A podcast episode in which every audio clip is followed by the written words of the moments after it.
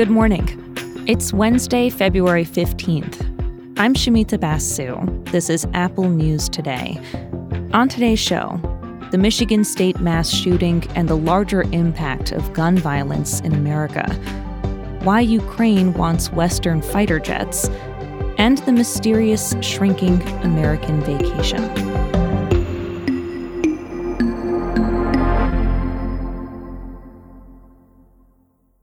But first, residents of East Palestine, Ohio are worried about the safety of their air, soil, and drinking water.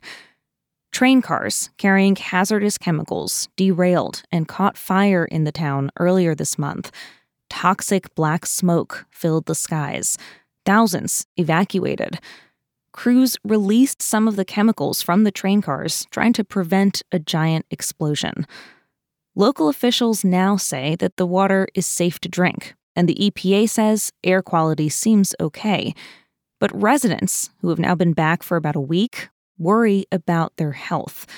NPR reports that people are saying they feel a burning sensation in their eyes. They see animals getting sick, and a strong odor is hanging over the town.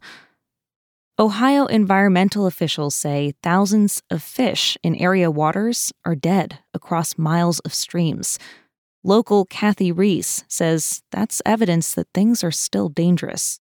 Don't tell me it's safe. Something's going on if the fish are floating in the creek.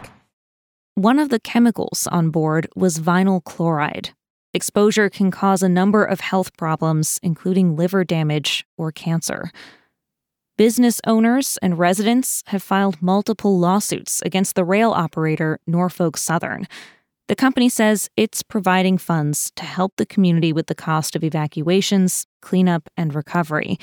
Federal transportation and environmental agencies are investigating why the derailment happened and monitoring the ongoing impact of the pollution.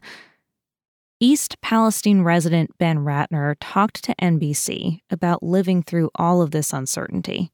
I feel like there's not an immediate risk, but I definitely feel like there's a long term risk as far as things that are seeping into the ground. We're being told that things are safe, but it's just deep down, you feel like, how can things already be back at a level where we can be back to normal? For him, this has been an especially surreal experience. In 2021, Ratner and his family signed up as extras in a movie that was filming in Ohio. The movie's called White Noise, and the plot a train derailment triggers an explosion that fills the air with toxic fumes, causing an environmental disaster. Ratner told CNN that he tried to rewatch the movie a few days ago, but he couldn't finish it.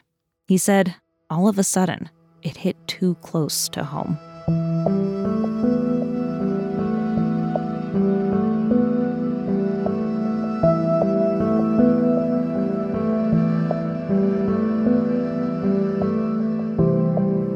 Today, the Michigan State community is mourning the deaths of three students killed on Monday night by a gunman who later fatally shot himself. The victims were Alex Verner, known as a dedicated student, Brian Fraser, president of his fraternity, and Arielle Anderson, whose goal was to become a pediatrician. For some Michigan State families, this wasn't their first mass shooting. Andrea Ferguson talked to NBC about how her daughter was a student at the high school in Oxford, Michigan, where four students were killed in 2021. This isn't what we send our kids to school for. This shouldn't be happening. And and I don't know what the answers are. I don't I don't know how I don't know what the answers are. I don't have the answers. On TikTok, another Michigan State student named Jackie Matthews told the story of how she hid in a classroom corner during the Sandy Hook elementary school shootings. The fact that this is the second mass shooting that I have now lived through is incomprehensible. It's not okay. We can no longer allow this to happen. We can no longer be complacent. When people talk about mass shooting victims, they're often talking about people killed and wounded. But there are other victims, people like Jackie Matthews, people who are traumatized from being so close to death, even if they escaped it.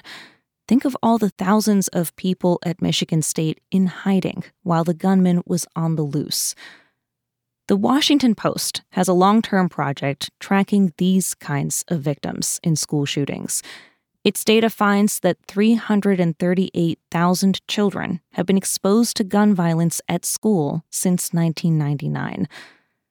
The project is meant to recognize the widespread psychological damage of gun violence, and the Post says it will keep counting.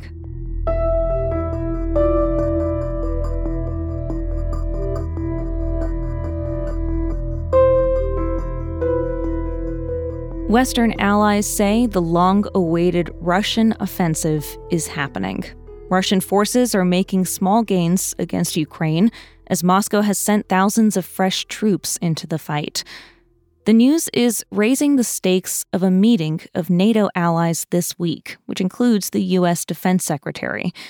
One key topic is whether to provide fighter aircraft to Ukraine. President Volodymyr Zelensky has been asking for this for months. We have freedom. Give us wings to protect it. President Biden has ruled out supplying F 16s for now. There are concerns that Russia would see this as a dangerous escalation, since the jets could be used to strike deep into Russia. But other NATO countries have said that they could be open to giving Ukraine fighter jets. We've seen this play out before, most recently with tanks. The U.S. was reluctant to provide them at first. Then some NATO countries signaled support, and eventually Ukraine got a commitment from the U.S. and others. Even if Ukrainian pilots do get access to American made fighters, they might not make an impact on the war immediately. Ukraine's Air Force currently flies Soviet era aircraft. The Wall Street Journal spoke to military aerospace analyst Douglas Barrie about the challenge of switching planes. You can't just take somebody out of a, Soviet designed combat aircraft and expect them to be able to fight to the same level the next day. Even with an experienced fast jet pilot, there is a period of conversion so just to get used to the aircraft, its displays, how it handles. And then you also got to learn how to fight the aircraft. There's also the need to train mechanics to maintain the new jets and supply the right parts. But Ukraine is optimistic and has reportedly identified 50 pilots who could start training immediately. When it comes to getting new weapons, persistence has paid off for Ukrainian commanders in the past.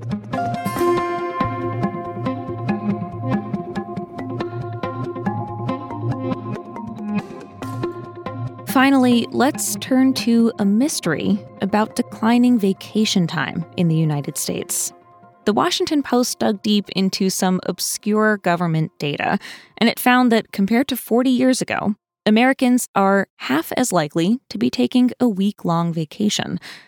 Now, you might think that it's because companies don't offer much time off. The US does lag far behind other wealthy countries in vacation benefits. But the Post reports that the number of paid vacation days here went up in recent years. So, what's happening? Why aren't people taking a full week off very often anymore?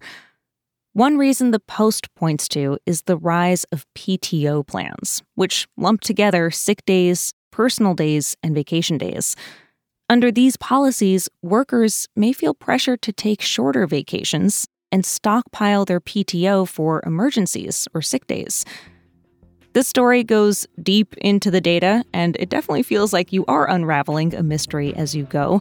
It's got lots of charts and graphs comparing vacation trends, and you'll learn which job blows every other one away when it comes to using vacation time. You can read that story and many more in the Apple News app. And if you're already listening in the news app right now, stick around. We have a narrated article about Austin, Texas coming up next. It used to be known as a quirky, laid back town. The New Yorker reports on how it's transformed as waves of people from New York, LA, and Silicon Valley have poured in. So sit back, enjoy listening to that, and I'll be back with the news tomorrow.